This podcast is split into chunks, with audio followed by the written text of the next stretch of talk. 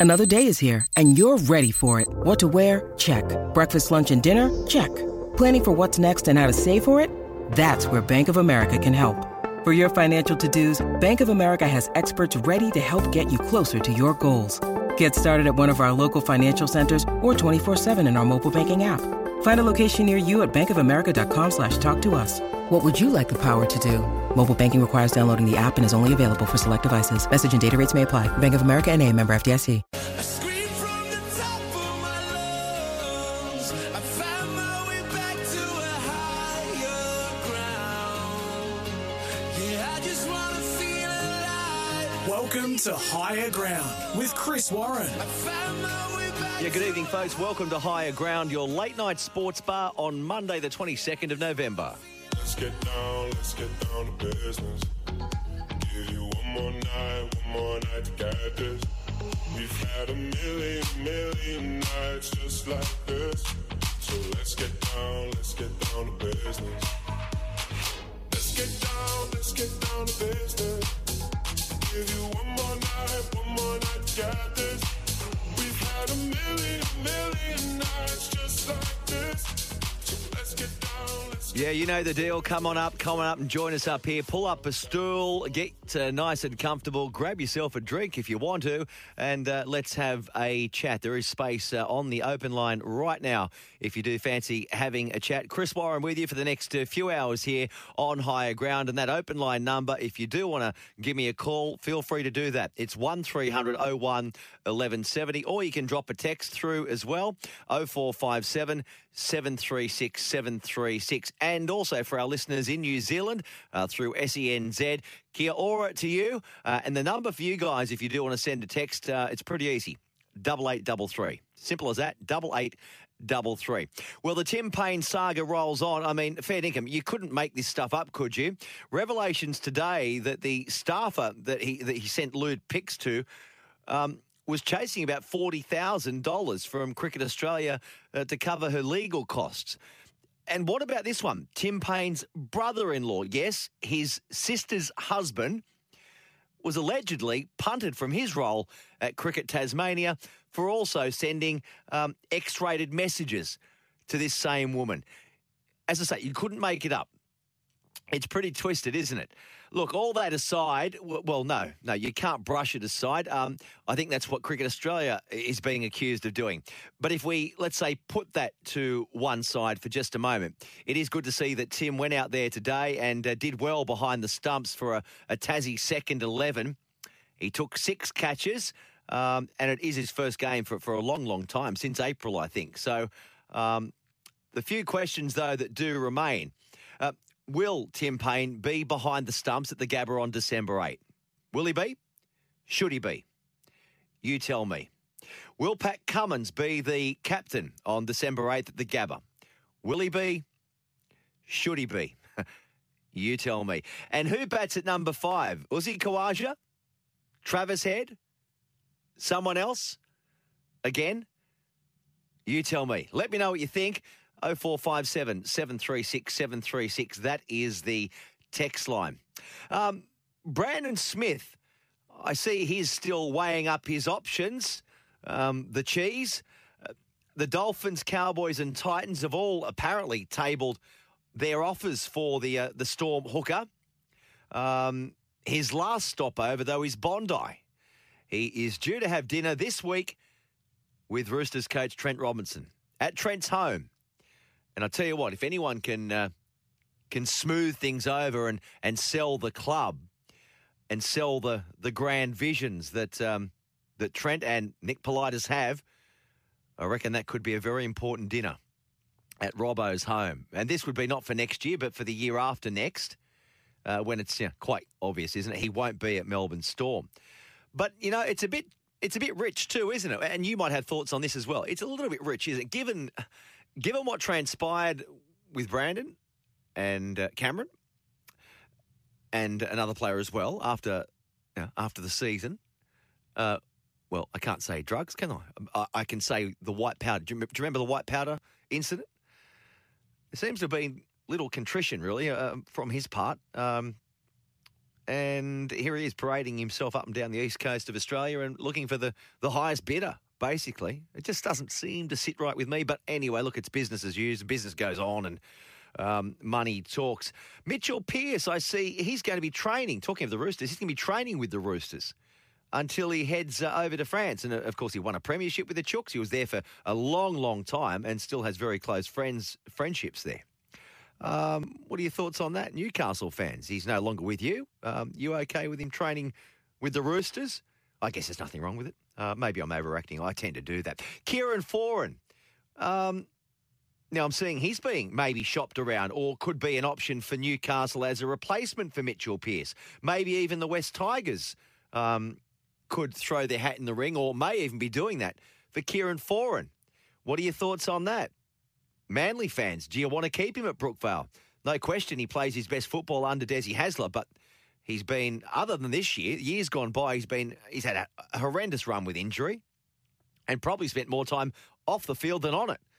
Not so this year, did really, really well. But can he go around for another couple of years injury free? In motorsport, wet and wild weekend out Western Sydney way, wasn't it? Eastern Creek. Shane Van Gisbergen has uh, wrapped up the V8 Supercars uh, Championship with just the Bathurst 1000 remaining on the calendar. Uh, the Kiwi driver joins 13 other greats of the sport to win multiple titles in supercars, having also won the uh, the championship in 2016. Now, in Formula One, the uh, the drivers' championship is still very much alive, with Lewis Hamilton uh, refusing to give up on his chase of current championship leader Max Verstappen. Uh, Hamilton led from start to finish to claim the Qatar Grand Prix, uh, with two races, I think it is, still remaining there. Um, we're going to be talking motorsport. We're going to be talking cricket. We're going to be talking football. We'll talk a bit of boxing as well. Um, no looksy Brooksy too. He was going to join me yesterday, um, but he went missing. He went missing, Brooksy. I think he had a big weekend on the punt too. Um, we'll talk to No Looksy Brooksy because he is our um, well, he's our NBA expert, NBA expert. So big drama today too with LeBron James. I'll, I'll talk to Brooksy about all that. Uh, I might have said NFL. The quarterback's going to join us to talk uh, NFL. Uh, he went missing too yesterday. I believe he was out on the harbour or Pittwater or something, um, rubbing shoulders with the hoi polloi, and he, he dumped me. So I'll have to chat to the quarterback and catch up with all that's happening in the world of American football. So I'd love to hear from you. You should be part of the show. Feel free to pick up that phone right now 1300 01 1170, uh, or you can drop us a text. You can talk about anything. We don't have to talk about cricket. We don't have to talk about football. Let me know how you're doing. Where you're listening into. Did you have a good weekend? What's in store for the week to come? I'm here on my Pat Malone tonight. Um, that's right. Yeah, the Mad Russian. He's gone. He's been gone for the whole weekend. He went down South Coast, I believe, holding hands with his lovely lady. Hasn't been heard. Hasn't been heard of or from, and not sighted. Gone missing in action. So I'm here by myself. Keep me company.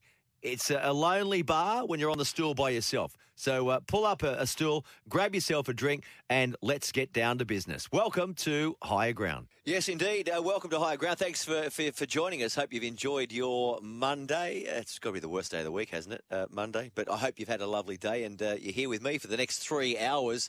Uh, you know the deal. Um, pull up a chair and uh, make yourself company. We've got a, about 10 or 12 people in the, the live studio audience here, but I don't know if they're here or not. I, they're very, very, very quiet indeed.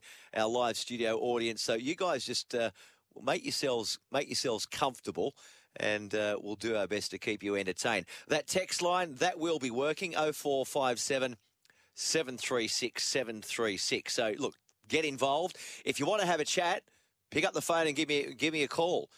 Love to uh, have your company because, as I said, the mad Russian's gone missing, as sometimes Russians do. But um, I know he's madly in love, and, and I hope he does come back and, and join us on higher ground. It's just not the same without him. So um, I am extending, uh, like I always do, but but tonight um, I, am in need of your help. I really am. I want your company. I want you to pick up the phone. I want you to have your say, and it can be on anything. As I said, it doesn't have to be sport, but uh, let's keep it to sport. It might be easier.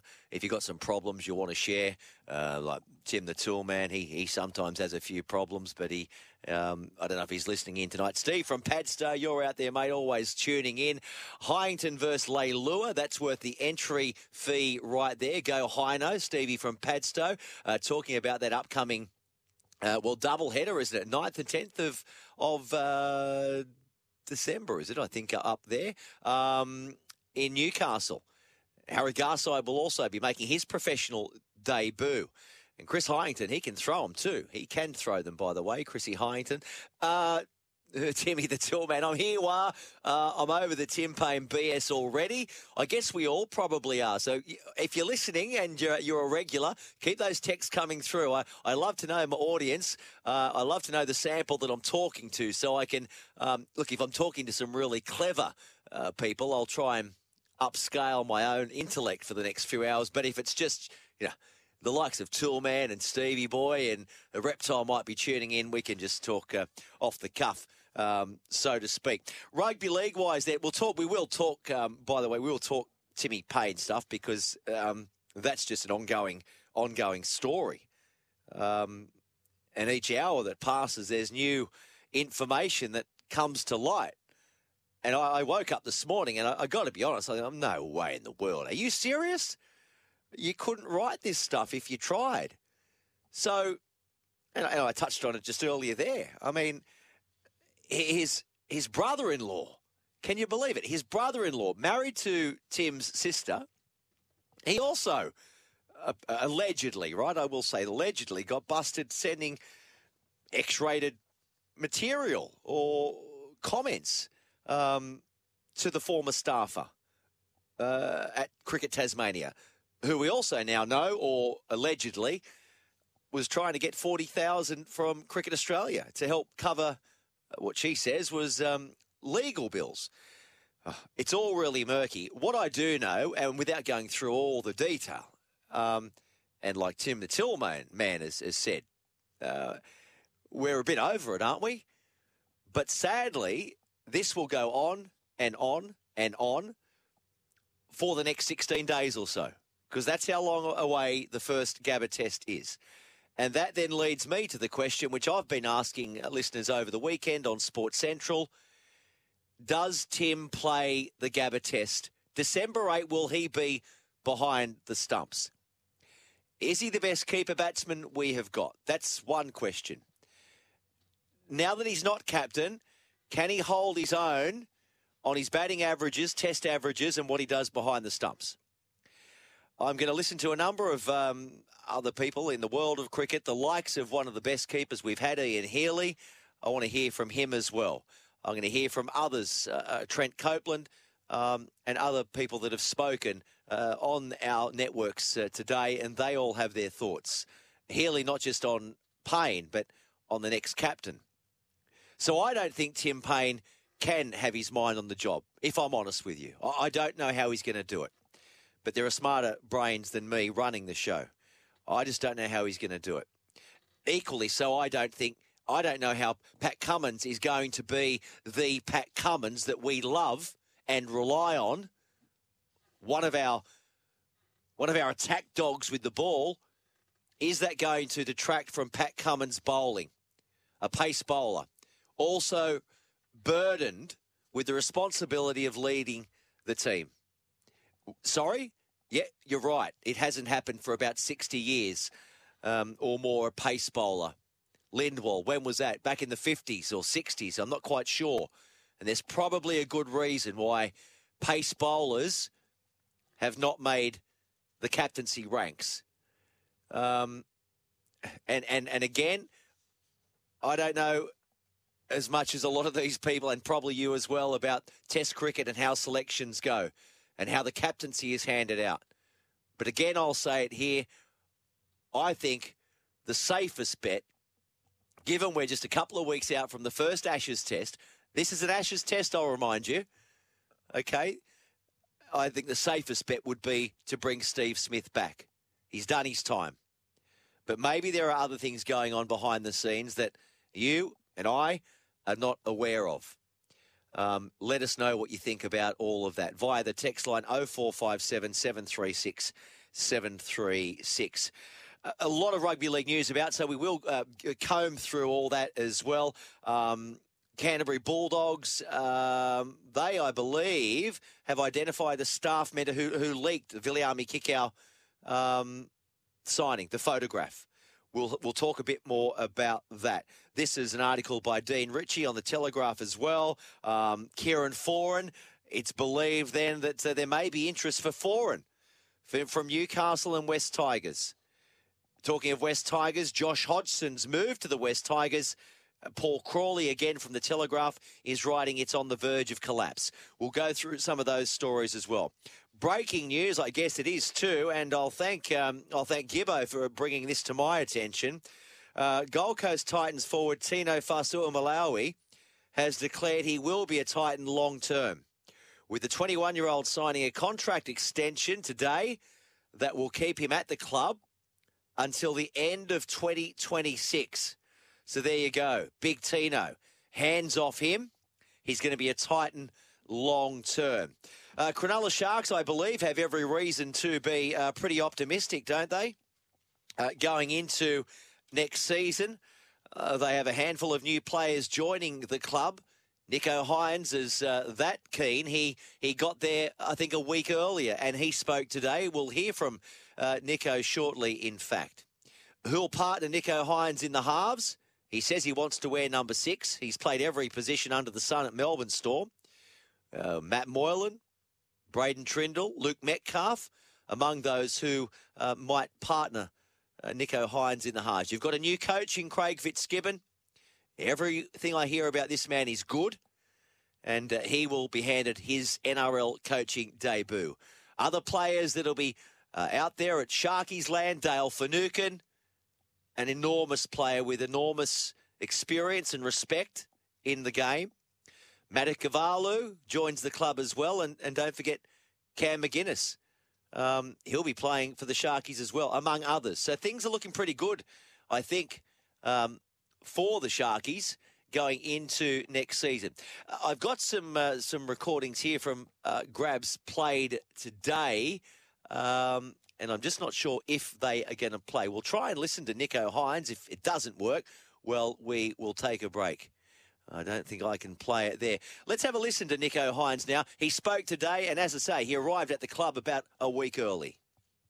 I think so. You don't want to put expectations on, on this team because then you know, we'll be let down if we, we do that right now. But you know that's the goal. Uh, the end goal is everyone wants to win a premiership and play finals footy, and I've been very fortunate enough to do that at, at the Melbourne Storm. Um, so you know, hopefully I can and me and Dale uh, can bring some you know some of those leadership qualities that we have there to, to make this team into a winning team. And you know, you, you look at the roster; it's very young and exciting. Um, they played some great footy towards the back end of the year. I believe they should have been there um, in the eight this year. So yeah, we're going to be working as hard as we can this this pre-season, going into the, next year, and then um, you know hopefully we get to that, that finals footy.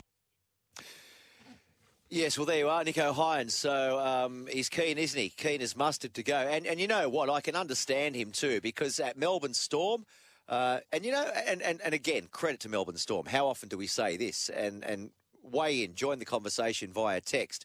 Melbourne Storm under Craig Bellamy. Is there a club anywhere that seems to be able to turn no-name players and no disrespect meant, but players that we had never really heard of? You know, a few years ago, we'd never heard of Nicho Hynes, but he comes into the Melbourne system, and now he's one of the stars of the NRL and uh, goes from next to nothing at Melbourne Storm. I'm, ter- I'm talking in, in terms of ching ching, and now he's on big, big dollar, a marquee signing, if you like, with Cronulla Sharks. But then he, he also sort of exploded the myth or, or quashed the myth that players from the Storm don't seem to be able to kick on when they leave the Storm system and go to other clubs. Well, Nicho Hynes is very much prepared to uh, to blow that myth um, well and truly sky high, blow it out of the water, um, so to speak. But things are looking good, aren't they? Cronulla fans, get in touch with me. Are you optimistic about next year? I tell you what, you've got a good one though. you really have got a good one in Nicho Hynes. Uh, just back on the uh, the Canterbury Bulldogs. So uh, this is an article written by Dean Ritchie of the Telegraph. The Bulldogs uh, employee who controversially released a photo of uh, Penrith player Viliami Kikau wearing a Bulldogs polo has been identified and faces the sack. Well, I was saying this yesterday. I don't know what size shoe Gus Gould wears. Um, and in the old days, if you're my age, you'll uh, remember the sale of the century, the Julius Marlowes. I think someone was about to get a kick up the backside, and it looks like they have identified that uh, that person who might well be wearing the imprint of Gus Gould's uh, size 11 Julius Marlowe on uh, on his backside. News Corp can reveal uh, a male staff member was hauled in for disciplinary meetings with Leagues Club management and HR on Monday afternoon, so this afternoon. So this is all very fresh. Uh, a final decision is expected to be reached tomorrow. Yeah, good luck, whoever you are. Uh, it is becoming increasingly likely the employee will be terminated immediately, pending legal advice. Well, I was talking about this yesterday, and uh, it looks like they've found their their person uh, because Gus has come out of this looking pretty bad. In fact, the Bulldogs club has come out of this one looking pretty bad indeed. Not a good look at all. Why they even needed to put Viliami in a Bulldogs uh, shirt this far out, still, um, well, not even pre-season training. He's still got a season to run at Panthers, and it all came out uh, coincidentally, coincidentally, for you conspiracy theorists out there, it came out the same day that Penrith were having their grand final premiership celebrations. And Canterbury Bulldogs came out of this one. It was a it was a, a PR disaster for them. So uh, they will, I'm sure, set an example, and it sounds like they have found the person responsible, and he or she uh, soon will be uh, heading out the exit door at Belmore. You're listening to Higher Ground with me, Chris Warren. Get involved with the show, 1300 01 1170 if you want to pick up the line and have your say, or keep that text line fired up. I'm here for the next couple of hours or so, right up until midnight, 0457 736 736. A break and back with more. Yes, it is higher ground and great to have your company tonight, uh, wherever you might be listening uh, to. Send me a text. Let me know where you are, uh, where you're tuning in. Um, great to have your company. I, I know they probably do have bigger audiences right throughout the day. Uh, breakfast with Vossi and mornings with Maddie and afternoons with Jimmy Smith. Um, but through the nights, we've got a, a, regular group out there that generally tune in. So, again, uh, welcome to the show. Thanks for joining us. Um, our live studio audience, they've been very very, very crowd, quiet. Where have, where have they been? I tell you what, haven't they? They've been very, yeah, I know. Um, now, we have regulars listening in, like Toolman's out there. Uh, Hillary sent me a text. I'll get to that in a moment. Hillstorm. Um, over, who are Stevie's out there as well. I'm here. I'm here, Chris Stevie from Padstow. You're not alone, buddy. Keep them coming through. Let me know who is listening. Look, generally, um, we have 10 or 20 on a good night here. It's a bit like Big Norm on the stool at Cheers, you know, where everyone knows your name. These guys here, I sort of have got to know them throughout the rugby league season, higher ground on a Monday, Wednesday, Friday, and they've basically said to me, you know, Hutchie and the, the, the crew here, they've said just keep keep going, keep doing it. Um, he likes he likes the interaction, he likes the crowd, and he, he, he said he loves the the live studio audience, and generally gives us a couple of couple of uh, drink vouchers um, for me to hand out. So I've got them here, and you make your way down, and I'll be able to. It's a bit difficult without the Mad Rush in here because I can't really pour the drinks and run all these things as well at the same time. But I tell you what, I'll do my darndest. Is Snake in the house or not? I tell you what, the regulars are in. I don't have uh, dingoes around. Dingo.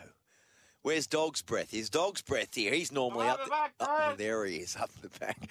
All right. Well, we're in. We're in. Uh, we're here. We're good. Everything's right now. I was just a bit worried uh, that they were being a little bit quiet up there, but they're here. I'm here, and our listeners are here as well. Oh four five seven. 736 736. Uh, yeah, I know, I know. It's a little bit silly, isn't it? But just let me go there, okay? I'm just having a bit of fun in here because I haven't been doing this for long. You know that. If you're a regular to the show, I haven't been panel op for a while, and they're sort of teaching me on the run, so I can just hit whatever um, button I want. Um, you know, like a heckling crowd up there. Yeah, okay, sit down. Sit down. Settle down. You know what I mean? It's quite uh, quite dangerous, really. I could push, push any button in here. It's like um, the cockpit of a, a big plane. And most of these buttons, I'll be honest with you, I don't know what they do. So if things go tits up, uh, don't worry about it. We'll just, just ride along with me and enjoy the next few hours. I, I will talk some serious stuff along the way. Hillstorm here, evening wah. And uh, for new listeners, Wah is, is my nickname. Chris Warren is my name. And Wah, uh, my football coach, had a stutter uh, back at West Magpies, way back when at Campbelltown, uh, way before the new stadium was there. And he had a stutter, my reserve grade coach out there, and, and what he couldn't say Warren very um, efficiently. So I got stuck with Wah. Hillstorm here, only a month into the off season, and I am way over bloody cricket BS and and uh, pictures of appendages, shall we say.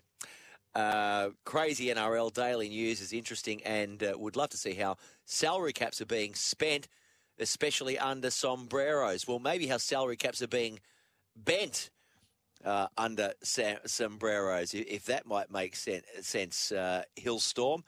But, you know, we can't say that. We don't know that for sure.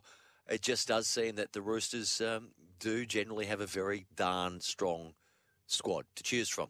Swimming with dolphins and chased by bulldogs. Okay, yes. Thank you, uh, Hillary Hillstorm.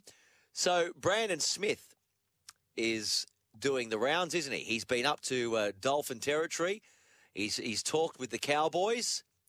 Uh, so he's being he's being wooed by Wayne Bennett, we believe. He's being chased by the Bulldogs, and it looks like he's going to be um, wined and dined. Wined and dined by Roosters coach Trent Robinson, I believe. I'm not quite sure um, what day this week that will happen, uh, but that'd be quite nice, wouldn't it? That'd be quite nice. R- Robbo's place. I don't know where Robbo lives, but I reckon, I reckon it'd be good. What would be on the menu? Well, clearly we know. I reckon it'd be a pretty healthy menu, wouldn't it? Be pretty healthy indeed. If you go to Rob Trent Robinson's house, he'd put on a good spread, and and he coached over there in the south of France, didn't he? uh, Robbo. So I reckon there'd be a bit of maybe a bit of a French influence.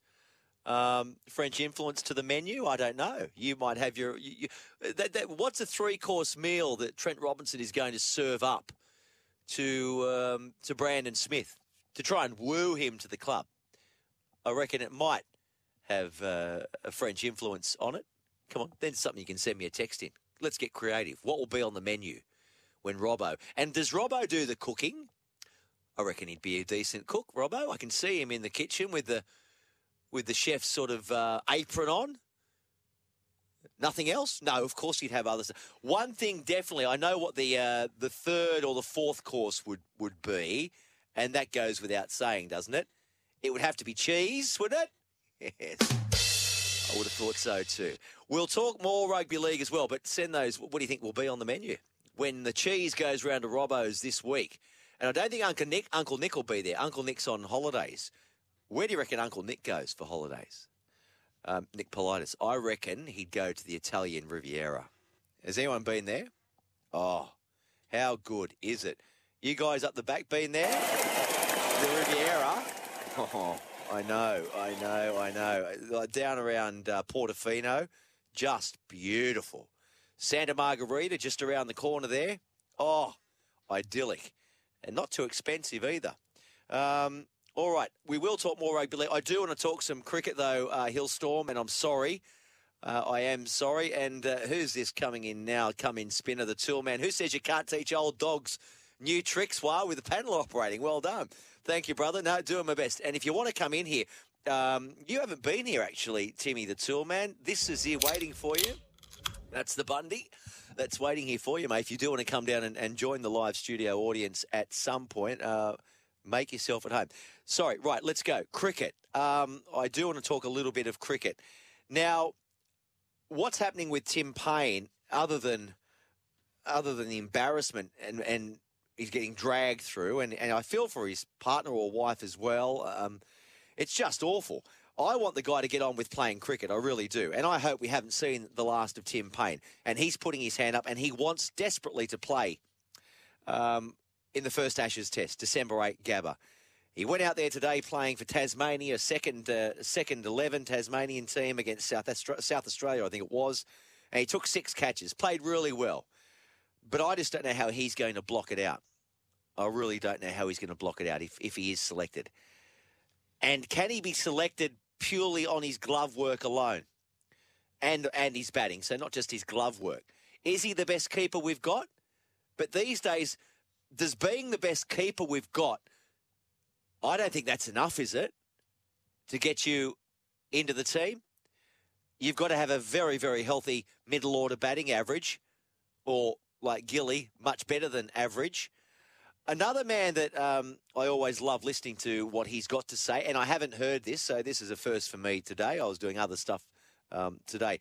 Ian Healy, though, let's have a listen to what Heels had to say on Tim Paine behind the stumps. Yes, he's fine as a gloveman, no question, and, and as a batsman batting at number seven. Yep. So he'll hold that position down um, comfortably enough as he has done for a number of years. Um, but we're not going to lose too much by going to Carey at 30 years of age. Um, I don't think he's deserved. Uh, he's done anything to not be the one that gets put in, um, and we'll get uh, enough time out of him. We'll get five or six years out of him uh, if he if he plays well. So so that's long term enough. Um, I just uh, yeah I, I I don't know whether he didn't want to be a distraction. He's going to still be a distraction in that team effort. Um, so maybe Tim himself won't want to be selected.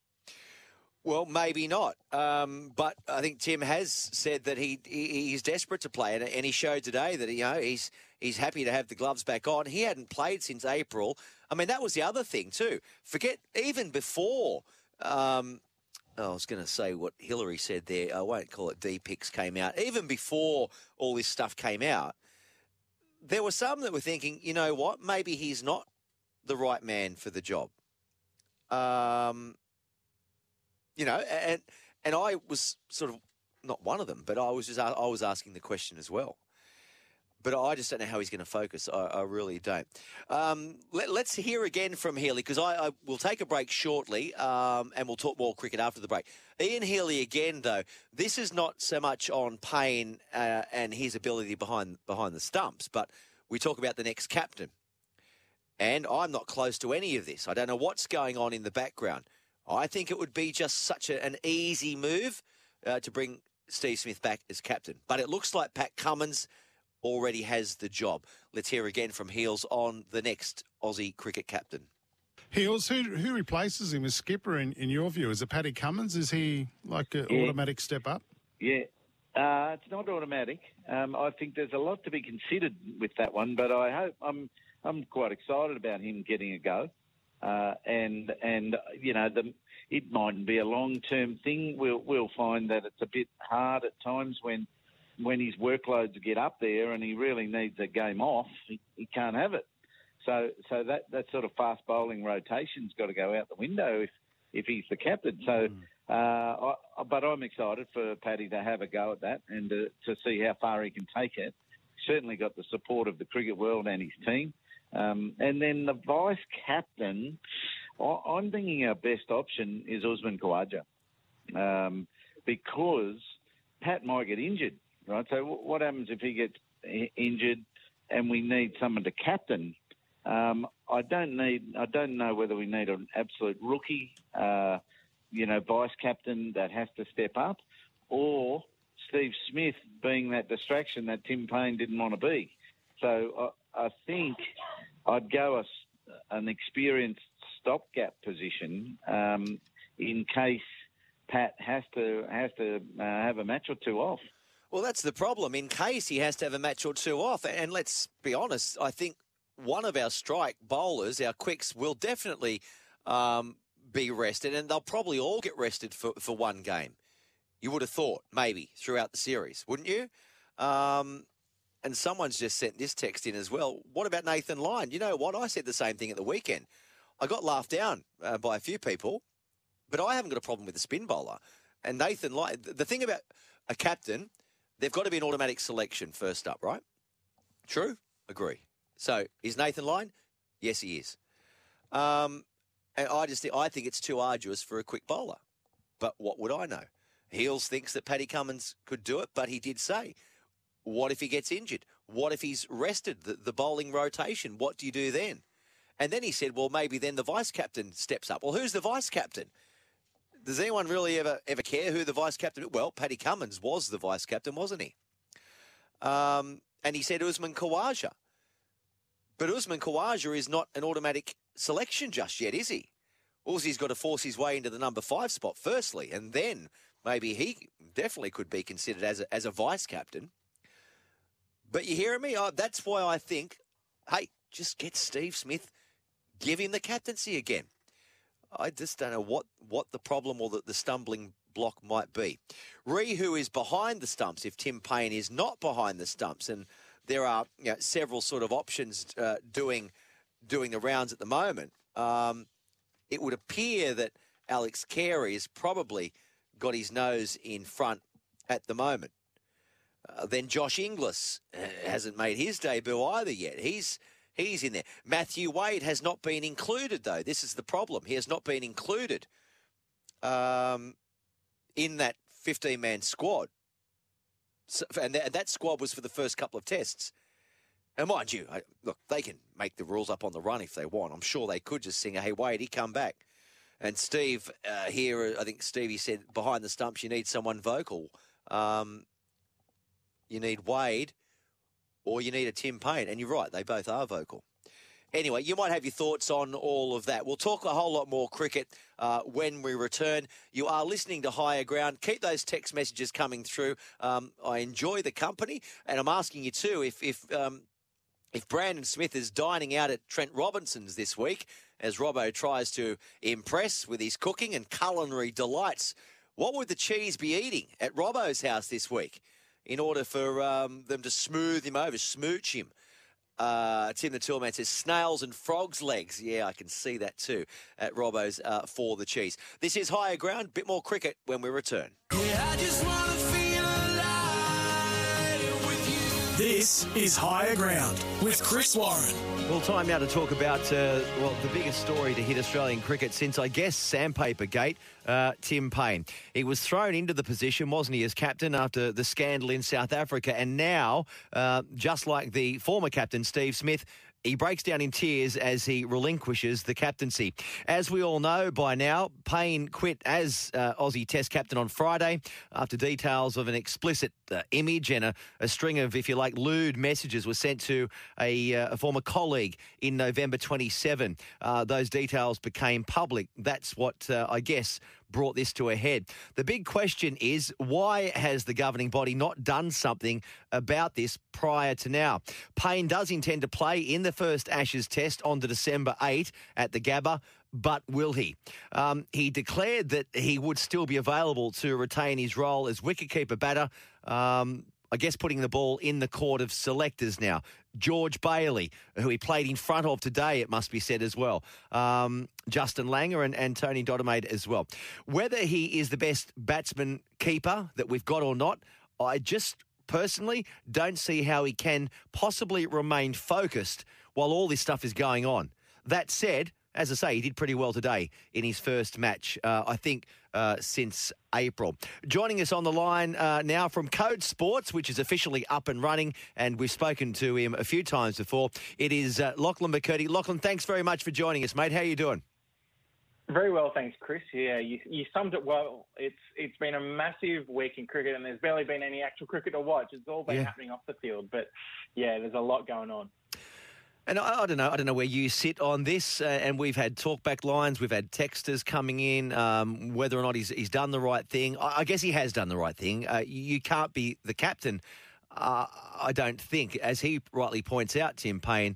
Um, it, it doesn't sort of uphold or adhere to the standards uh, of what people expect from the captain of our country.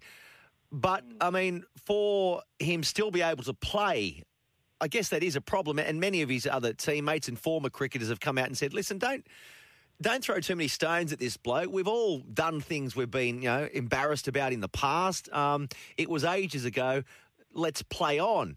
But the fact that it's it's come to a head now, and the fact that Cricket Australia have only really got involved um, because they knew it was going to be out there in the public domain, that's what people have got their you know raised eyebrows about. Why wasn't something done um, a couple of years ago, or at, at first when this all came to light? I think that's the big question everyone's been asking. Obviously, there was the shock of, I guess, what had actually transpired and those sort of things. But I feel like most people have kind of moved on from that, especially because Paine did the right thing in terms of coming forward in that circumstance, knowing that it was about to become public. Mm. But the questions have definitely been put towards Cricket Australia and why nothing was done. And obviously, there was a, a press conference over the weekend with Chairman Richard Freudenstein and CEO Nick Hockley, and Mm. they kind of took a really half-hearted approach either way. They were just trying to sit on the fence. They kind of went, "Oh, look, we weren't in charge back then, so it was Mm. up to the the body and the executive that were in charge then." But at the same time, they in that same press conference they said, "If we were in charge then, he wouldn't have become captain." So they've kind of dug themselves a hole in that regard. And to your point on whether he should remain in the team, I. One of the questions I actually put to them was that, and and it's not necessarily something I believe, but Mm. just in many workplaces across the country, if this sort of thing happened, Mm. there'd be a fair chance that employment would be ended. And, and instead of that, they've kind of said, look, the captain is held to a higher Mm. a higher standard than the rest of the team, so that's why he stepped down as captain. But does that then mean if you're just a player, you can get away with this sort of stuff? It, it just feels like a lot of mixed messaging that we're hearing at the moment. No, you're right. Exactly right. And um, and also, you know, okay, but but when the current they may not have been uh, presiding over what happened way back when, but they've been there for a couple of years. So when when this became apparent to them, they could have acted then, couldn't they? I'm talking about the current chairman and the current boss. You know, something could have been done about that, but no, they just sort of, I guess, were sort of playing Russian roulette with it for a while, hoping that hoping that it wouldn't come out in the public domain. And uh, well, well, now it has, and I guess they're probably, um, well, they are. They, they should have done something sooner than they did. Definitely. I mean, I mean, we saw a statement come out in the last 24 hours from the chairman of Cricket Australia at the time, David Pe- Peever, kind of saying that the, mm. the decision kind of shows a knee-jerk reaction and is showing double standards. And because the sort of findings at the time sort of they said they should support Paine, he, he's been astounded that they haven't supported them now. And to a certain extent, while Paine has made the decision himself, by coming out and saying, "Oh, we wouldn't have made him captain if we'd known everything we'd know now, or, or if we were in charge," hmm. that's not showing much support. And when you've got a code of conduct that apparently cleared in that said these messages were consensual, and that because of that he was allowed to stay captain, by now going back and saying, "Oh no, we shouldn't have done that at the time," and it, it's kind of really strange because it's essentially saying their current code of conduct, which hasn't changed since hmm. Paine was investigated over these messages, is not fit for purpose. And at the same time, they're not admitting to make or that they need to make any changes to it. So I think for a lot of people, Paine, yes, what he did was wrong. He admitted that, and I think he, he's admitted that really well. And while that shouldn't be spoken down about, that more of the questions are going to be put to Cricket Australia, and I don't think this is going to go away anytime soon. No, and you're right. The former former chairman Peever, um, peeved, peeved, uh, uh, Mm. and that would be an understatement. So, Yeah. um, do, do you think he will, will be there December 8, Tim Paine?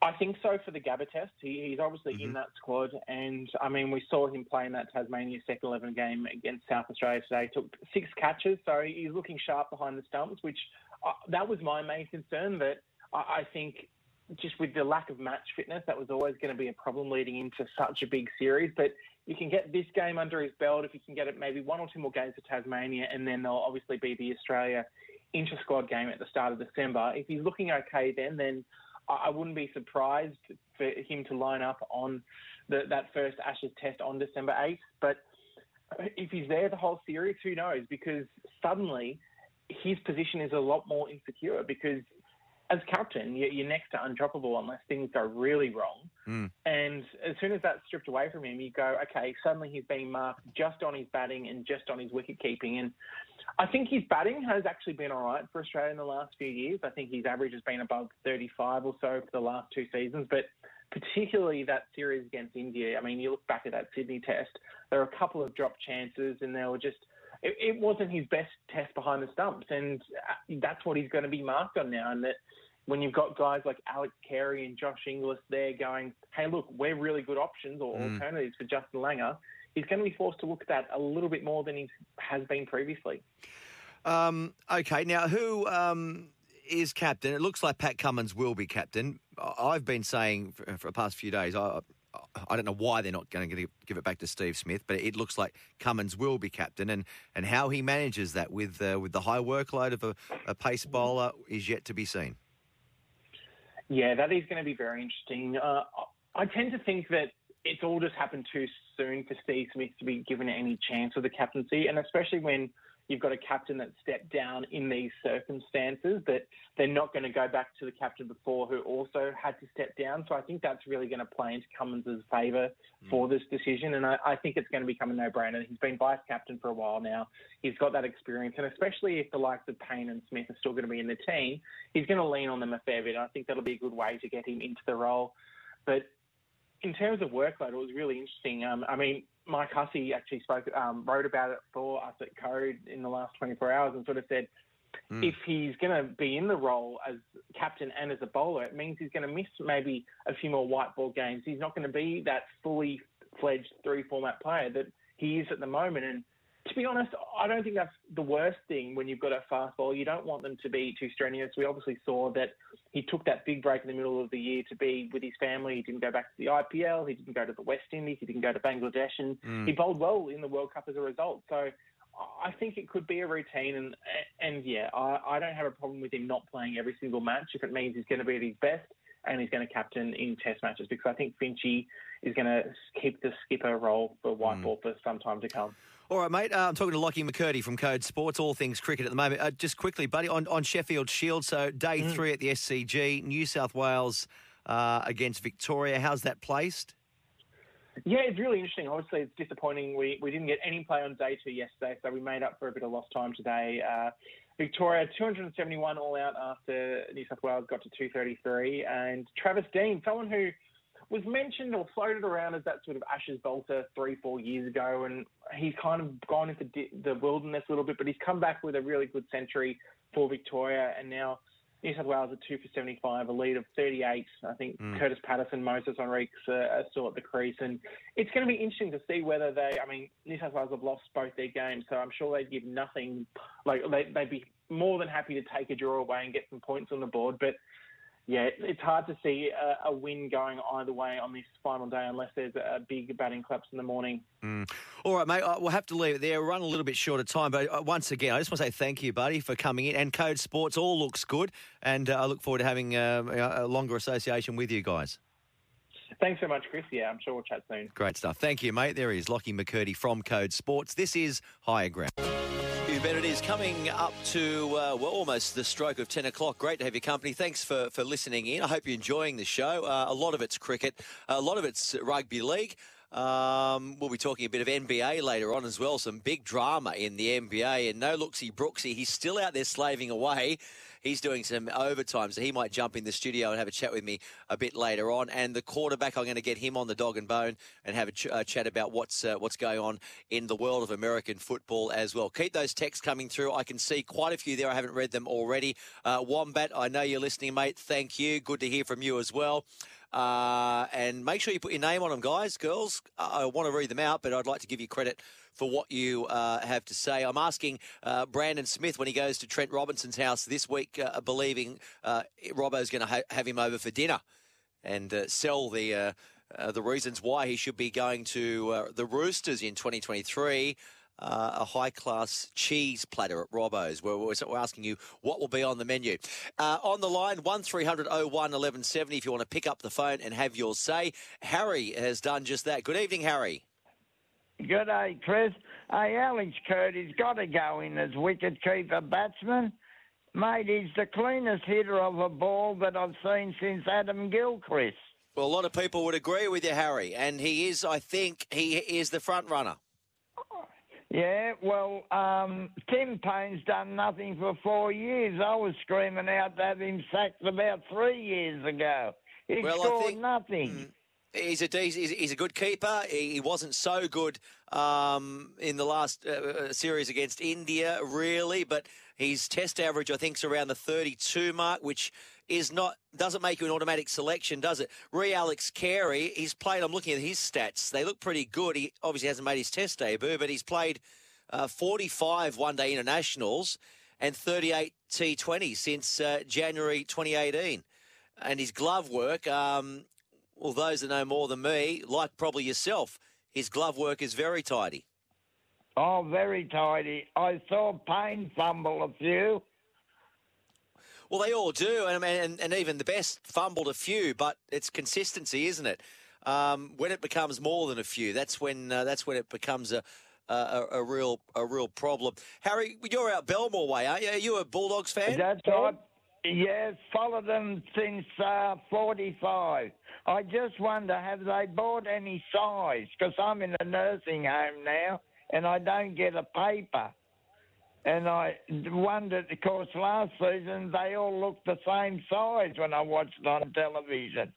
Mate, they have bulked up, um, whether it be for this coming season or the season afterwards.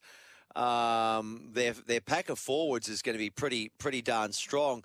Some are saying they're they're a little bit weaker in, in the spine. You know, Harry like the number nine, the seven, and, and the one, but they've got a fair bit of size. You've got Tevita Pangai Jr. coming there as well. Uh, Paul Vaughan will be be there too. Um, I don't think size will be a problem, Harry. Mate, thanks for your call, buddy. I appreciate it. We should send some of our newspapers out to you because we've got too bloody many newspapers here. I'm, I'm, I'm have to climb over the top of them to get in the door. That's the problem. We're cutting down too many trees. Harry, take care, mate, and uh, we'll talk again soon. Thanks for picking up picking up the phone.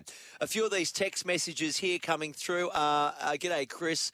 Uh, Nick Hockley has been at C- uh, Cricket Australia since 2015.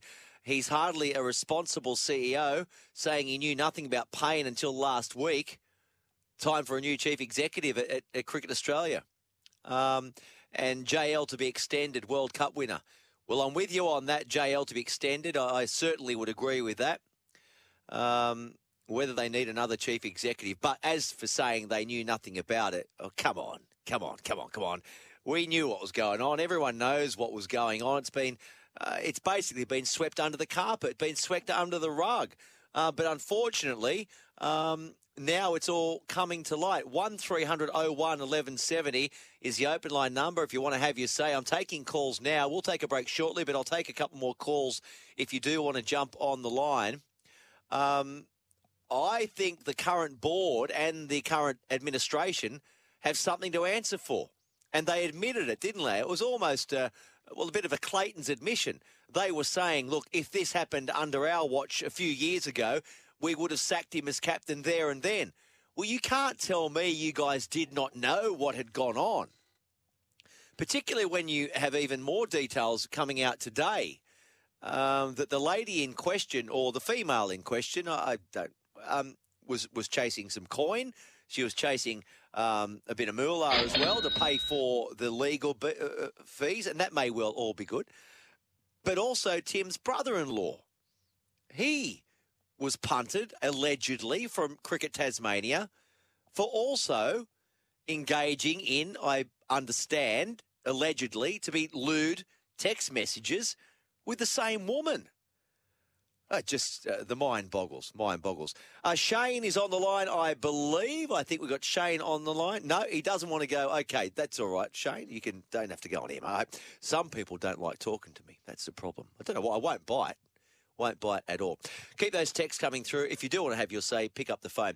Um, Chris Warren with you right up until midnight. The back hour of the show, I'm going to be playing a heap of uh, good interviews from this morning across uh, all programs, really. Uh, Jimmy Smith's program this afternoon, Vossi at breakfast, um, and mornings with Matty White. Some good stuff. So I'll save all that up until the, the final hour, but still loads more to come on this edition of Higher Ground. And next up, we're going to talk a bit of motorsport. Well, time to talk a bit of motorsport now, and it's been a busy old weekend, and in Sydney, certainly a wet weekend. From the driver's seat, Matt McKeldin, and he'll be uh, driving at Bathurst too in, well, what, under two weeks' time from now. Matty, thanks for joining us, mate, on Higher Ground.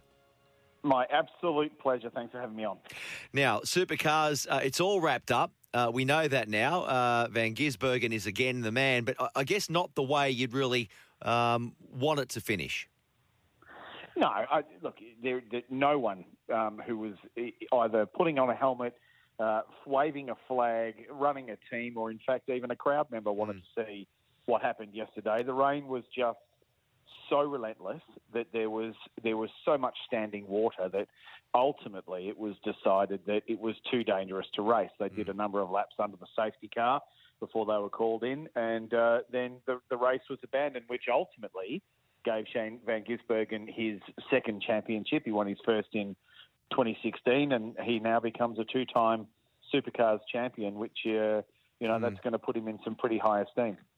If he hadn't have wrapped it up and the way he did, I mean, it would have been probably more interesting uh, going into Bathurst with the championship um, not already decided. Is it rare for for the championship to be decided before Bathurst, or is that quite common? No, that's common, um, particularly in the last couple of years with people like Scott McLaughlin who have dominated um, the championship and Jamie Whincup in the years prior to that. But but also don't forget this year, and particularly just during COVID, Bathurst has become the final race of the season only in those years. Typically, we're at Bathurst in October, so it- it's it's only sometimes wrapped up as we get there. Um, being the final round last year and this year, the grand final, so to speak, um, then it was definitely odds on that it was going to be wrapped up. What we can now do is park the championship. It's done. It's dusted. We know who's won it.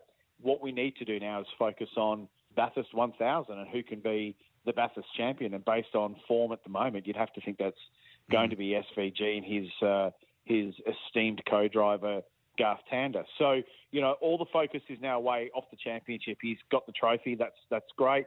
Now.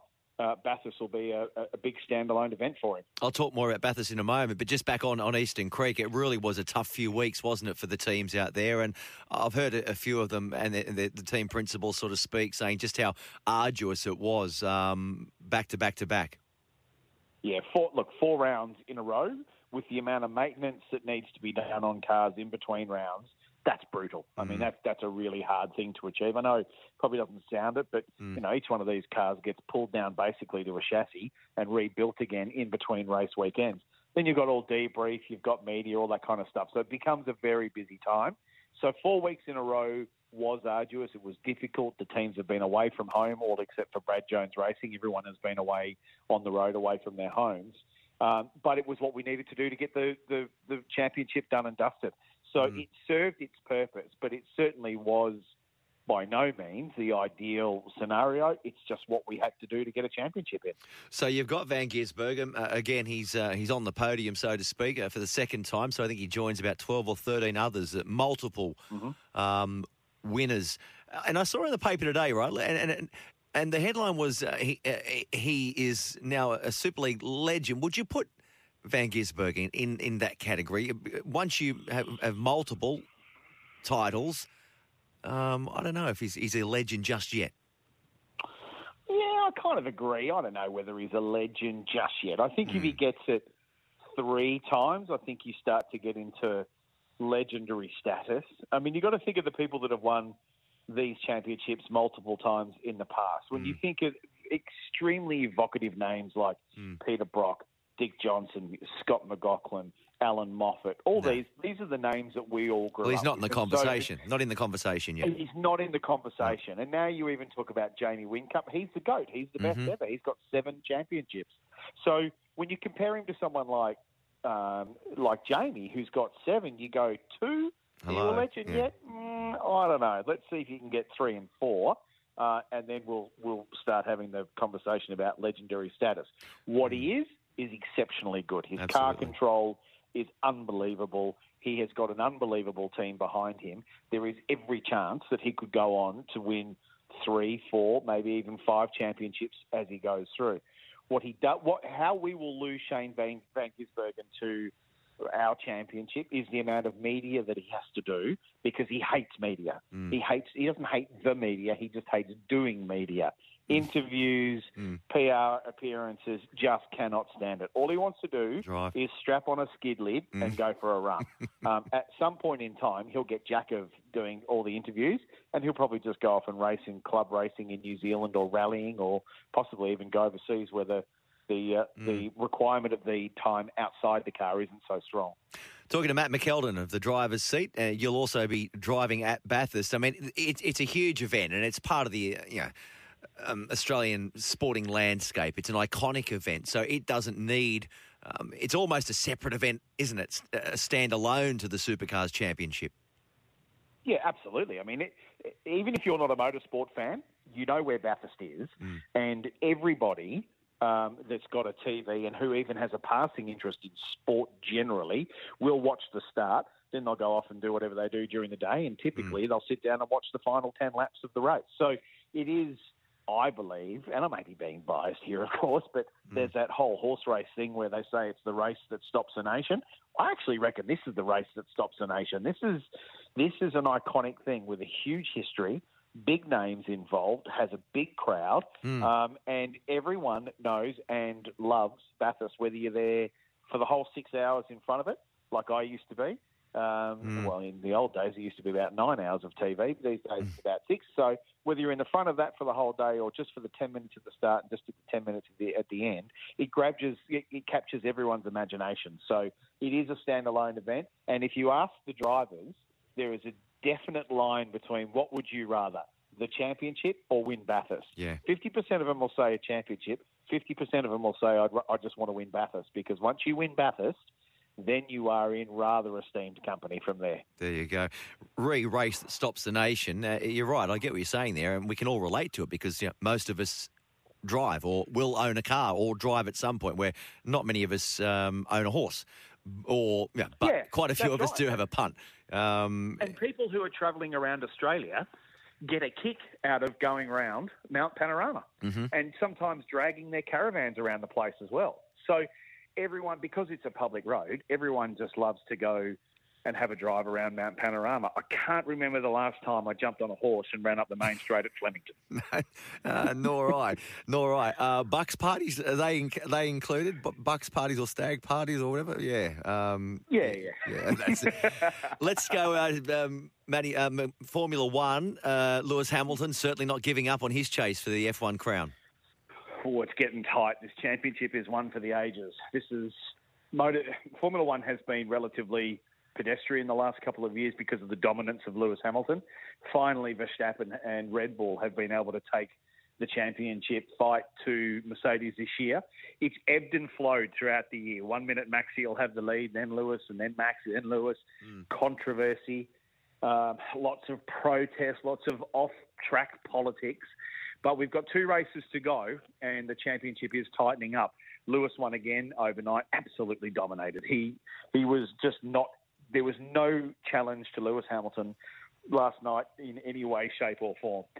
Probably the biggest note of interest or or the circus right now is the off-track sledging between Red Bull and Mercedes. They are looking for every opportunity to protest each other's car. I think Red Bull's about to protest the rear wing on Mercedes. Mercedes is saying that it's all garbage. Mercedes protested the front wing of Red Bull throughout the year, but the two team uh, the two team bosses are, are in press conferences absolutely hammering each other. So it's not only on track that all the action's happening, it's definitely off track as well. Absolutely. Well, Matty, thanks for your time, mate. Um, driver's seat Wednesday from 8, correct? So our listeners will be tuning into that, uh, those that do love their motorsport. And if I don't talk to you um, again before Bathurst, good luck out there, mate, on the mountain. Thank you, mate. I'm looking forward to it. I'm just looking forward to getting out of Queensland for a little while. So, uh, yep, 8 to 10, the driver's seat with Stevie J. Lots to talk about this week uh, around the country. And then, yep, both of us will be pressing on to uh, Mount Panorama. He in his TCM car and me in my Trans Am car. So if we don't talk between now and then, I'll catch you after. All the best, Matty. Thanks again. I'm just looking out the out the window of this studio, the higher ground studio, and uh, it's just basically me in here. So I've told you, Mad Russian, he's gone missing. He went holding hands on oh, Thursday or Friday. Went down south with his lovely lady, who I've never met. Um, that's well, that's by the by. But he hasn't been. I haven't heard from him. So I'm here. I'm Pat Malone. It was Pat Malone. Uh, that's a story for another day as well. Um, I look at the back though, and no looksy Brooksy's still here. So he's working very, very late. Uh, but you can be sure that Brooks will be billing. He'll be billing Hutchie for his extra hours for sure. Anyway, we'll get him in here shortly. We'll talk a bit of bit of basketball because there's a high drama, um, high drama in the NBA uh, today. So we'll talk about it with Brooksy in a moment. Um, I'm going to give uh, cricket a bit of a miss for a while, if that's all right with you guys. Is that okay with you if I just stop talking cricket for a bit? Okay, well, won't be for long. Won't be for long. Uh, we're going to talk more cricket before the night is out. And a bit later, settle down, please. A bit later on in the show, I'm going to um, look back on a couple of interviews uh, that were on the uh, the station today. Breakfast with Vossi, um, Ivan Cleary was on there. We're going to listen to uh, to some of that a bit later on. And uh, former Aussie cricketer too, Gav Robertson. He uh, joined Matty White this morning, so I'm going to play that back for you as well in the in the back hour of uh, the show. Uh, Daniel from Prairie Wood is listening in. Uh, welcome to you, Daniel. Thanks for joining us, mate. Uh, hi, Chris. I hope, and I'm just saying that uh, Brandon Smith, he's, as you all know, the, the cheese, he's done the rounds with a heap of NRL clubs, and his manager, excuse me, has basically said, look, throw your, give us your best shot, throw your best offer at us. So, Dolphins are trying to get him. Uh, Titans, I believe, are trying to get him. They have been for a while. Canterbury were trying to get him, I think. Well, that's been going on for a while as well. Um, but his last stop on this uh, this whirlwind Eastern Seaboard tour, I believe, is at Roosters coach Trent Robinson's house this week. Robbo's having him over for dinner, and I was asking earlier on in the show, what do they have? What's on the menu? And Daniel from Prairie Wood says, G'day, Chris. I hope Trent uh, Robbo doesn't break the bank over dinner with Brandon Smith. Um, the hectic cheese, he, he strikes me as a steak and chips kind of guy. Washed down with a schooner or two. Oh, now you're talking, Daniel. What about a counter lunch? They still do counter lunches. What about those old the old pubs out in the country? You know the counter lunches. I remember when I was a kid, my my, my dad used to love a counter lunch, and I'd, I'd sit there and have one with him. I don't know if they still do them. Uh, plenty of good pub feeds in Melbourne. Maybe the allure of chicken schnitties and palmies keep him at the Storm. Uh, he's hoping anyway. Yeah, you want him to stay at the Storm, Daniel. He won't be staying at the Storm. He'll be there next year, but he won't be staying at the Storm. I've said that for a while. They cannot afford to have two world class hookers in the one squad under the one salary cap with Harry Grant already there. But thanks, Daniel. Thanks for your um, for your text, mate, and keep them coming through as well. All right. Um, just before I go to the break, um, just on Josh Hodgson too. So his move to West Tigers, which we thought was going to happen, is on the verge of collapse. This is written by Paul Crawley today in the Telegraph. It's understood the Tigers have set a deadline of the close of business today. So that deadline's gone. So we might be hearing about this in the morning, whether or not Hodgson will be there or not. Uh, Tigers only want to pay him, they say, 500000 a season. Only. Come on. What? Only 500 a season. Only. Yeah, I know. Uh, wouldn't you like to have some of that? But given he's currently on a reported 850 large, well, that would still mean a significant pay cut for this coming season. Although he has been paid already 70,000 um, for a month's work for his 2022 uh, salary at Canberra. All right, you might want to keep having you say, keep those text messages coming through. Brooks is out there and he's given me a big wind up because he wants to get home and hit the hay. So uh, we'll talk some NBA next. You're listening to Higher Ground. This is Higher Ground with Chris Warren. Well, time now on Higher Ground to uh, talk about uh, basketball, and there's only one man in the building really that you need to go to for uh, that, and that's no Looksy Brooksy. He's right across the NBA. They tell me over the weekend though he was he was right across the thoroughbreds as well. He was going to join me on Sports Day, went missing in action.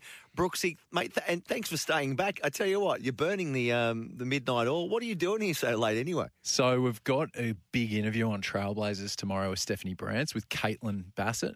Uh-huh. So we've it's actually a large interview. They stayed here over an hour. I hope they're It's a paying 40, overtime. 40 minute show. So we're doing a long version for the podcast. Yeah. 44 minutes for on air on 1170 SEN. So just going through that now. I know Oh, you're, burning You're the, too good.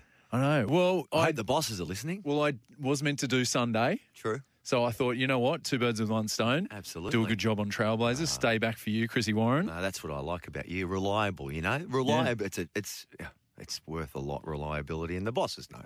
Exactly. So uh, they'll be hearing this surely, and they'll hear it on the podcast knowing that you've put in the big hours tonight. uh, before we talk uh, basketball, NBA, what uh, what happened at the week? Did you clean up? Yeah, went down. Uh, you- when I spoke to you on Saturday, it was You're on down a the, pub crawl. the Bellevue. Yeah, Right, down no, in you're at the. Lord Dudley, I thought. No, I was. I started there. Ended up at the Bellevue.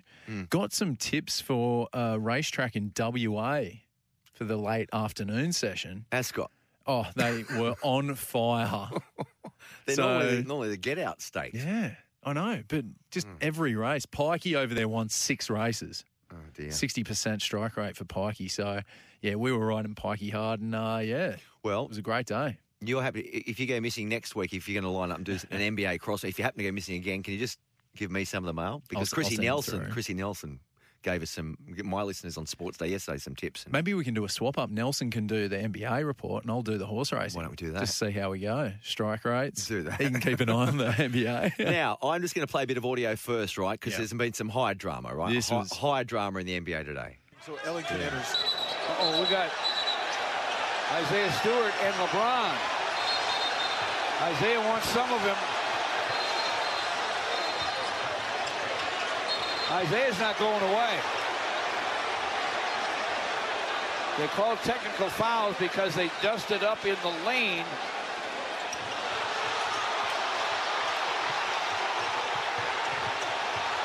This is sad.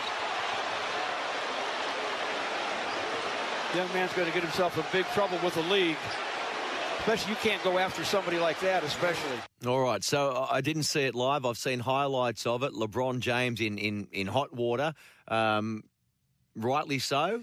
Intentional. What? Take us through it. Okay, so that was the Pistons broadcast uh, that we heard there. Have you watched the documentary Malice in the Palace? I haven't, no. Okay, so 20 years ago, Yeah. big kerfuffle, Indiana, Detroit, fans came on the court. This is sort of a taboo thing in Detroit where, you know, big incident between the players. So what happened today was Isaiah Stewart, second year pro, coming up against one of the greatest of all time, LeBron of the big James, in the dogs, yeah. fa- in the foul lineup, waiting for a free throw. They're both challenging the rebound, grabbing on each other. LeBron's tried to shake off Isaiah and basically punched him in the face. I think accidentally hmm. opened up Isaiah. blood. Elbow, what everywhere. elbow was it? What? It was with Wrist? the forearm, wrist on the side, punched him right across the, across the nose. And Drew the, Claret.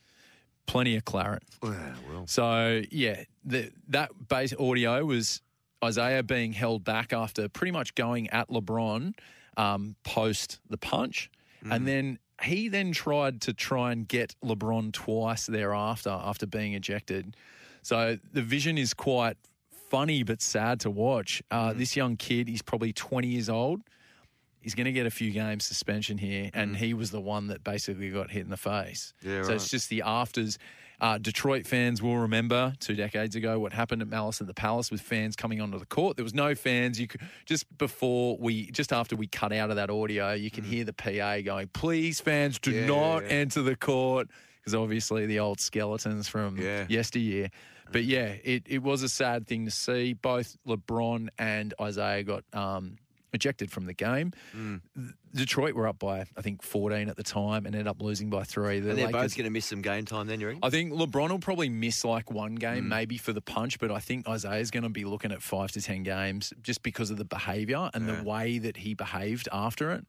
So it's unfortunate to see. He's he's actually a talented young big man in the Pistons that they drafted in the first round last year. So it's sad to see this. A lot of players have come out on social media and been quite outspoken about Isaiah's behavior, and it's not becoming of the league, particularly after them trying to stamp out that sort of stuff a couple of decades ago. So, yeah, it'll be interesting to see what happened. Yeah, Detroit unfortunately lost the game 121 116.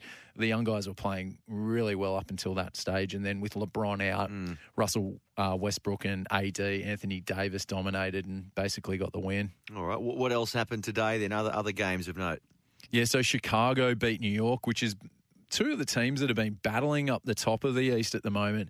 Chicago just look really good. Those old Bulls fans from back Mm. in the day, the, if the ones that have stayed post Jordan have really uh, earned their bandwagonism. So, DeMar DeRozan, I think we've talked about him before, Chris. He was at Toronto, went to the Spurs. He's been given a new contract at the Bulls. He had 31 points. He's combining well with their star, Zach LaVine, who had 21. They're now 12 and 5 and sit on top with the Nets with Patty Mills and Kevin Durant. So they're they're looking really good. Like for 17 games in, we thought maybe they might drop off a bit. They dominated in the fourth quarter, scoring 37 of their points. And yeah, I, I think Bulls fans can really consider them a real deal this year. I think they Mm. will challenge Brooklyn and Milwaukee for the top of the East. So yeah, Mm. could see the Bulls back in the NBA Finals. What else? Any other main headlines uh, ahead of maybe tomorrow's games? Well, the big the big ones like we've just talked about the East there with the with Detroit and the Bulls, but two teams that won today. The Phoenix Suns have now won fourteen. Uh, sorry, 11, uh, twelve straight. Mm. They're thirteen and three now. They won by twenty nine points against Denver, who are being one of the better teams, but Denver missing their two stars. This this win streak from the Suns, you're seeing different players contribute every every game, every win that they've got. They had 22 points off the bench from one of their young guys, who's a three point shooter, and um, they're just getting contributions everywhere, which is great to see. They went against the Bucks in the finals It's last like year. here, really, is it? No I. Yeah, exactly. No I. You know, I'm coming off the bench from Absolutely. drive, giving you a couple of rebounds and position am I? assists. A couple of position am I? assists. Mate, you're the starting center. You're holding down the middle. Okay. But yeah, um, Phoenix and also the Warriors won against Toronto. They're now 15 and 2. We've talked about them definitely a couple of times. The Dubs? Yeah, the Dubs. Steph only had 12 points because he had some great performances from Jordan Poole and Andrew Wiggins. We talked about them on Saturday being some of the contributors. They had 33 and 32 respectively. Like 15 wins, no Klay Thompson, James Wiseman, who was the second pick last year in the draft, are to come back in this side. They're looking good. They're looking good to have only two losses this, uh, not deep into the season, but you know, getting into like probably a quarter of the season nearly. That's great. I tell you who's looking good, who's Yeah. flying, and, and I don't know if this has come, uh, if he's doing better than you thought he would be doing. Josh Giddey, uh, another Yeah. another good performance yesterday. Yeah, he just like they went back to back, so they played Saturday and Sunday Australian time, and he's one of the key performers for them. I love being able to come on here and talk about Josh actually Mm. putting up some decent numbers. Like it's remember back in the day when Shane Heal was over at the Timberwolves, and you'd sort of see the report, and it's like, oh, Shane didn't play today, No. or he got three minutes, or yeah, Yeah. he only came on for the Yeah. last minute of garbage time. Yeah. Like he's legitimately playing like 30, 35 minutes a game. And this is great. I've it's said- quite freakish, really. When you and not just Josh, but uh, Paddy and, and and the Aussies Yeah. that are over there, they're not they're not bit part players. No, they're they're key players in, in their respective team. Yep. And if Ben Simmons, like, you know, he was playing around, he'd be playing solid minutes, regardless of what happened last year. Mm. Coming And the- from little old Oz. Exactly. And we've sort of benefited from that NBL era. Absolutely. Like where the imports have come over, like we saw Dante X and Ben Simmons, they're, they're um, sons of pl- Mm. of imports that came over and played in Australia. And I think that's just. And they're year- coming out here now as well, grooming themselves ready to go back into the NBA. Exactly. And that's what. Like, we don't mind being used as a springboard. Hundred percent. We want to. We want to mm. sort of challenge the college game, right? That's where all the mm. young guys go because the college system is. They're told, mm. "Come here, you'll get your million dollars. We're not going to pay you. Natural pathway. Yeah. Yeah, we're not going to pay you, but you're going to go to Duke, you're going to go to North Carolina, you're going to get cred, you're going to get drafted and get that $5 million. We've seen with LaMelo, we've seen with um, RJ Hampton, we're potentially going to see with a few others, Josh last year, that that doesn't matter. You can come to the NBL, get paid, play against men, and it'll actually do you a service once you go to the NBA and you can hit the ground running and play straight away. And we've seen that with LaMelo and definitely Josh the last two years. All right, Brooksy, mates, thanks for staying back. It's great to have No company problems. here, mate, because uh, Mad Russian's gone. He went missing, holding hands down As south. Mad Russians do. Hasn't come back, right? So thanks for joining me, keeping me company. Um, always good to talk and look forward to Drive tomorrow. We've got some um, big trailblazers. Yeah, so drive, we've got Andrew Webster, Paul Sironen. We're going to do the best Mm-hmm. NRL police team. So former oh. players that were part of the force. Yeah, I like so it. we've done Wharfies last I heard week. you do Wharfies last week. Yeah, and Cement we did was real. in, Cement was in there, wasn't he? We did. We interviewed Darren Brown, Yeah. and the week before we did real estate agents. We had Timmy Moltzen from the West Tigers. Oh, did you have Elsegood? No, we have had Didn't make Jack. it. We've had Jack before. He did. I think he was on the wing, or he was 14. Did you Bit have util. uh, oh South Sydney? Who am I thinking about now? Um, oh, it's, it's There's a gone. few South players in the In the Wharfies real team. Oh, this was a real. Maven was in there too. Yep. Um, But yeah, policeman. I think it sounds like, Like we're going to have some Hall of Famers, maybe an immortal, oh, okay. and one of the greatest coaches of all time. I think will get that list. Wow. I'd, I'd be look forward to it. intrigued. I enjoy it. Let's see if people text in and text in What some. other um, professions jobs. have you, have you done yet? Or you haven't? Just done wharfies. No, this will be is- policemen. Yeah. There'll be teachers. And we there'll be accountants. teachers, There'll yeah. be accountants. Yeah, for sure. There'll be no builders, I don't think. Potentially. Well, we'll see. We're, George Peponis would be the only doctor. the doctors. Wow. Is- yeah. we don't know. I think there's definitely, like, we call it Themeless Tuesday instead of Teamless Tuesday. So this is the way we, we I'll- do the I'll teams on a in. Tuesday. I'll be listening. Um, so, yeah, Ciro and Andrew Webster is bringing out a book on the SCG. Yes, yes, Which is he going to be great. So he's going to come on the show. well, he was going to join me yesterday on Sports Day. oh, there you go. He brushed me. He Oh, said you've all got him lined up Yeah, for, yeah, for exactly. Tuesday on Exclusive Drive. on Drive. Righto, out you go. You get home, mate, and uh, thanks again for joining us. Uh, you are listening to Higher Ground. Alrighty, time to talk some American football now. The quarterback is the man to do all of that now. He was supposed to uh, join me yesterday on Sports Central, but uh, like Brooksy, he, he went missing in action. Um, we were going to do a preview yesterday, so we can't do that. Uh, we'll do a review, a review of Week 11 uh, with all the drama and the hijinks of what another Sunday, or, or should I say a Monday for us here down under of NFL football uh, is brought to us. Quarterback, um, good evening to you. Firstly, where were you yesterday? Uh, you, you went MIA.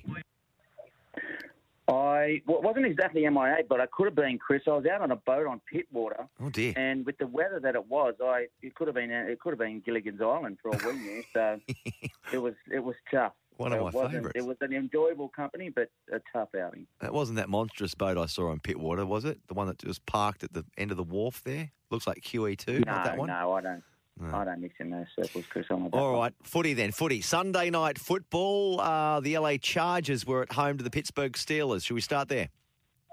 Yes, yes, uh, the LA Chargers. So even though the second year Bolts rookie quarterback in Justin Herbert, he's only three, tw- 23 years old, he shows maturity beyond his years. At one stage, LA was up 27 to 10, but the Steelers made a comeback in the fourth to take the lead 37 34. So then there was 33 minutes left on the clock. The Bolts looked to their young signal caller, and he, del- he delivered big time. He threw a, a 57-yard game-winning touchdown to Mike Williams. And like you and I have discussed, some of these kids just eat pressure for breakfast. And moving on to uh, the Chiefs, continuing their return to form with a low-scoring win over the Dallas Cowboys. Dak Prescott still clunky, uh, but Mahomes started where he left off last week, and the Chiefs held on to win 19 to nine. The Cincinnati Bengals returned from their bye to put the Raiders away 32 to 13, with the Bengals leading rusher Joe Mixon running for 123 yards as well as two touchdowns. Derek Carr, the quarterback for the for the Raiders, finding it hard to get into a rhythm, and the Raiders will continue to find it tough to win until he gets back into his groove. Mm. And the Cardinals quarterback, they faced the Seahawks at their home ground, I think. Did they add another win to continue having the, the best record in the NFL? Well, they did, they did, and it's a divisional playoff or divisional face-off, I should mm. say, between those two teams. And without, again, the Cardinals without the key offensive personnel, wide receiver D Hop or DeAndre Hopkins, as they know him, and quarterback Kyler Murray still out with that sprained ankle. Colt McCoy put his disastrous effort last week uh, out of his mind, and which it was against the Carolina Panthers, and played some pretty complimentary footy. The key was that the Arizona secondary really shut DK Metcalf, the 6'3", 105 kilogram wide receiver for Seattle. Now, Russell Wilson could not get cooking as a result, and the Seahawks' tough season continues with their record going to 7 and 3 and not looking like taking part in January footy, which is finals football. So another team that hasn't started well, and it is both in that uh, that same division, is the San Francisco 49ers, and now they've put a couple of on the trot. They've put a couple of wins on the trot together, and they travelled across the country to Jacksonville to take on the Jaguars, and under the helm of rookie coach Urban Meyer and rookie QB Trevor Lawrence, the Jags never looked likely. The Niners stuck to the game plan that beat the Super Bowl contenders last week in the Rams, and uh, it worked a treat again. They pounded the rock up the middle and uh, got them a lot of convert- convertible third down distances, which allowed Jimmy Garoppolo to dink and dunk his way down and move the chains down the field slowly. So he sucked some time off the clock, took the energy right out of the opposing defense, and again, Deebo Samuel, wide receiver come running back, is putting his name in the frame for a possible MVP year. But another crack of a game, scoring another TD and rushing for 89 89 yards. Niners blew the hapless Jags out of the water 30 to 10. And again, I'll stay with the, the NFC, Chris, if I can. Um, one of the oldest rivalries, in the NFL saw another chapter today when the Packers of Green Bay let a lame Aaron Rodgers with a bit of turf toe travelled across the lake to take on the Minnesota Vikings. The Vikings have struggled to hold on to this many leads this year and have been beaten in the second quarter. But and and in this game they gave up multiple 13 point advantages, and so the game. Um, this game was really about the clash of the two best wide receivers in the game, or two of the best, with Davante Adams from Green Bay putting up 115 yards, uh, receiving, and then Jefferson an impressive 169 for the Vikes. Um, absolute nail biter to the end, and where both Kirk Cousins, the Vikings QB, and Aaron Rodgers both making big plays. Just want to Mm. like they were going to have to turn the ball over on downs. In the end, it came down to a missed field goal from Max Crosby of Green Bay. His mistake this year, Chris, and um, the winning kick being nailed by Greg Joseph from Minnesota for them to win 34 31. You talk about turf toe. I reckon that'd be a pretty common injury over there, all like on the you know, the hard, the synthetic pitches and all that sort of stuff. Um, you don't hear too much about it though. Yeah, it's um, it's almost they call it um, well, it's it's a continual bruising of the toe, so it's Mm. almost like bursitis of the toe, right? So you knuckle of your toe and um, gets uh, incredibly A painful. lot of to- yeah, a lot, lot, lot of the AFL, a lot of the AFL boys get struck down with it. Move on, mate, because we're running a little bit short ti time here. Buffalo Yep. Bills quarterback. I'm hearing they're in a, in a bit of Barney rubble. It's official. They're in Barney Rubble today. Mm. They went down to a Carson Wentz led Indianapolis Colts. Uh, they won. Indianapolis won 41 to 15. Josh Allen, whose name was mentioned pre-season um, as a possible MVP candidate, he's in a form slump, and you know he can't help but find the, the opposition secondary. And what I mean by that, he just keeps on throwing um, interceptions. He threw another two today, and it is the single biggest defeat by a Josh Allen-led Bills team. All right. Anything else um, that caught your attention? Maybe surprised you? Yeah, look, um, the Titans, who are the AFC frontrunners, were beat by the Texans, 22 to 13, and the Bears, the, the Bears, led by rookie QB Justin Fields, nearly pulled off a victory over the Ravens. But yeah, they look, they were out, they were without Lamar Jackson, but still it was close. And it's as we continue to go on towards December, January, it's going to be a cracking home to the playoffs, Chris. So Mm. I for one cannot wait. We've got Thursday, Turkey Day. Uh, Turkey football, Three Day? games on Thursday. Yeah, Turkey Day, Thanksgiving. So on Friday we'll have three more games to look at. Um, so that'll be it. That's a big day over in the states, mate. Turkey Day. Turkey. Day. Well, a couple of my listeners, like Toolman, they'd be they'd be thinking wild turkey. Oh no, he's a he's a Yeah. he's a Bundy man, I. Yeah.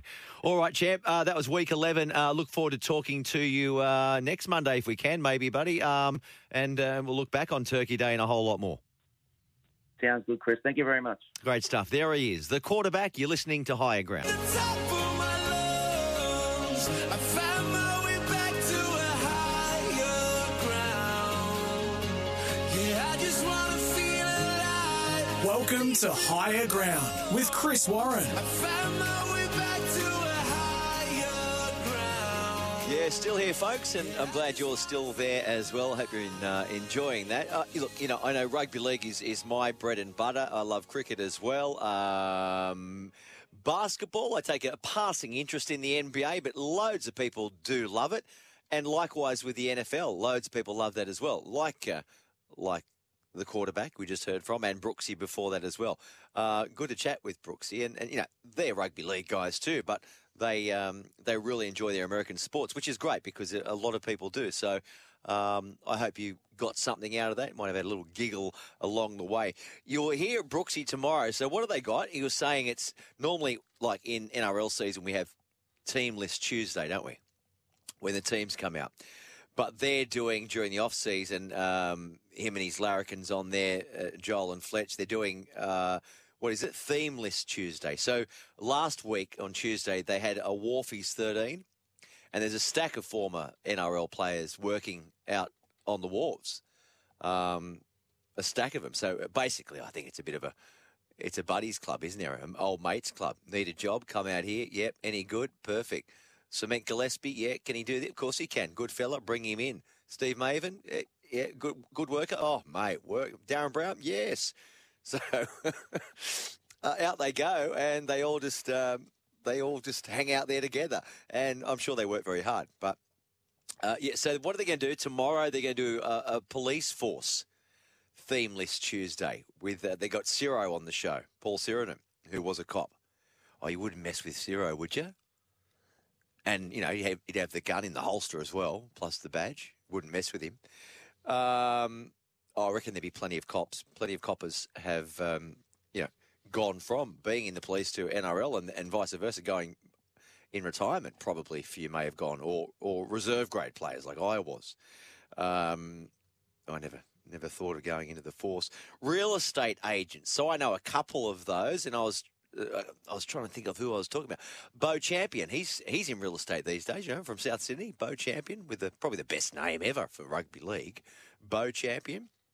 Um, or is Bradman Best? Is Bradman Best a better name than Bo Champion? Food for thought. Mark Bryant, uh, I'm sure he won a premiership, didn't he? Manly uh, front rower. He's up on the northern beaches doing really good stuff in real estate as well. And I was saying, but about doctors, could you field a team of doctors? No, no way in the world. You might be able to put a team together of um, medical professionals, you know, because I reckon quite a few players would have gone into medical a medical profession like physiotherapy. I played with one, in fact, and he was actually the team physio and the team fullback, Andrew Leeds at Western Suburbs way back when. And while I think of it, I played with another who, yeah, medical profession, um, Bob Lindner. Bobby. So he was an optometrist. Righto, so they both go in. Then you have uh, Canterbury hooker, Georgie Peponis. And um, my brother pointed out to me, he dropped me a text, Dr. Nathan Gibbs. So we've got a few. I reckon we could quite easily have a medical, a medicos, team of medicos, but not uh, certainly not a team of doctors. Uh, Chris, uh, 0457 736 736, by the way, is the, uh, the uh, text line. Chris, re the polarising November 1 date, there are always two sides to the story. While one fan, and this is about, you know, um, this is about Viliami Kikau and, and going to Canterbury the year after next, so he's still got a season to run at Penrith. And this has been happening for years now, where players sign with another club, but they've still got a year to run on their current contract. And, you know, I guess there's two schools of thought. I'll read this text out in a moment, but is it a good look for the for the fans at Penrith? Viliami Kikau, knowing that he's going. He'll be going. Do they still are they still endeared to Viliami like they always were? I guess they probably are. Will Viliami Kikau and others, for example? Will will he be able to focus on the job, knowing he's he's already locked in to go elsewhere? Will he still give his best for his current club? I guess he will. Um, and I don't know. Is there a perfect solution? So I'm not going to be too critical of something unless I can come up with a better answer. But I'll just go through this. So, um, and there's no name on this, but you know who you are. Uh, you end in one five seven. Your your your text your, your phone number. Uh, there are two sides to the story. While one fan is frustrated losing a player, another fan is happy they've secured talent for the future. Okay, making sense so far. The wheeling and dealing of contracts is part and parcel of the game. I agree. As a Storm fan, I knew Josh Addo-Carr was heading back to Sydney for about two years. It wasn't ideal, but it just made you savour every appearance in purple that little bit more. Free agency or trade windows won't stop the 24 7 year round speculation, and, and I don't necessarily think there is a better alternative. As the Rugby League Players Association has stated, they believe current freedom of movement is an important right to protect, particularly when a player's career is finite and can be significantly impacted from one week to the next because of injury. And it goes on to say that November 1 date, love it or hate it, it's it's part of the rugby league news cycle and and good for the NRL. Well, you know what? I really wish you had to put your name on that. Um, it's a really well written uh, text and piece of correspondence, um, well put together, well thought out, and and you know I, I do agree with you. I, I'm one always saying, come on, there's got to be a better system, but okay, maybe it is just part and parcel of it. Suck it up, get used to it. That's the way it's going to be done. Um, maybe maybe I've been looking at it the wrong way. But thank you for, for pointing that out, uh, whatever your name is. And, and to everyone else, by the way, who have uh, sent text messages through this evening, I do appreciate it. It's kept me company. Um, because as you well know, I probably bounce off Mad Russian um, generally when he's here. Uh, if it's not him, Cowboy Dan, he comes in and we, we bounce around together. Um, but anyway, I do appreciate all those texts that have come through. I hope I've, well, I haven't read them all. Wombat, I haven't got to yours, but you are listening. You've probably gone to bed by now, mate, I reckon. Um, but yeah, it's all about interaction. I'll be doing it again on Wednesday, by the way. So, uh, what are we, Wednesday? I think it's 10 till midnight. And away we go. And they'll be back in the chair on Saturday and Sunday for a couple more editions of uh, of Sports Central. Oh, that's a they're good. They're good. It's good fun. It's it's a long shift to those four hours, but loads of sport on over the last couple of uh, of weekends, and and certainly makes it uh, fly by. While I want to talk about Pat Cummins before um, before we go to the next break, and then after the next break, I'm going to rewind and have a look at a few of the uh, the good interviews from uh, across this morning. One of them uh, is with Ivan Cleary on Breakfast with Vossi. Just before I get to Pat Cummins and some opinion on whether he's the right man uh, for the next Test captaincy, what I want to uh, did you know uh, on this day? Yeah, there's a birthday. It's a heap of birthdays, but one jumps out for me. Uh, 1967, on the 22nd of November, 1967, a great tennis player was born. Yeah, his name, Boris Becker. You cannot be serious! John, I am. Boris uh, was born on this day, 1967. John, what age would John McEnroe be? He'd be a bit older, wouldn't he? Yeah, he'd be older than, than Boris. I reckon about five years older, or, or maybe even more. Also on this day, right, 2003. Oh, do you really want to hear this? Yeah, you do. Jonny Wilkinson landed that field goal in the final minute of extra time to give England dramatic 2017 World Cup final win over Australia, Rugby, World Cup, Rugby Union World Cup. Can you remember that? I was over in England at the time. Uh, Jonny Wilkinson. So the match was heading into sudden death after Wilkinson and Elton Flatley swapped penalties in extra time, but Wilkinson's drop goal sealed them the victory. That was on this day, 22nd of November 2003. I see Usman Khawaja uh, or Travis Head appear to be battling it out for the number five uh, spot uh, in the Australian team. Ricky Ponting has uh, backed Uzi to make a test return for the Ashes, saying he's in our top six batsmen in the country. Punter has also uh, had his say on Pat Cummins as the next captain. Oh, I think it's Pat. I think Pat's um, going to do it. Um, you know, I think there'll be some probably some chat around whether it should be Smith going back into that role for the last few years of his career. Um, that'll probably come down to whether you know one if Stephen wants to actually go back and do that again, or if he just wants to finish his career as a as a player. Um, it might also be what Cricket Australia think is right and what the what the public actually believe is the right thing to do.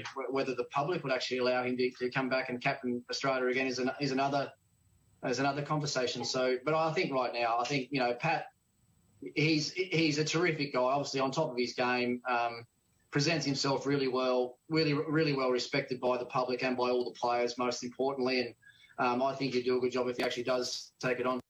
Well, there he is. There's Punter, and you've got to listen to him, don't you? That was on Hello, Sport and Punters and Dribblers podcast as well. Steve Waugh has also backed it. Um, I can't go through all of that, but there's been loads of people backing Pat Cummins. Ian Healy's done the same as well. They know a whole lot more um, than me. So it looks like Pat Cummins will be uh, our next Test captain. As I say, I think I think Steve Smith would be um, the way to go. But that is me.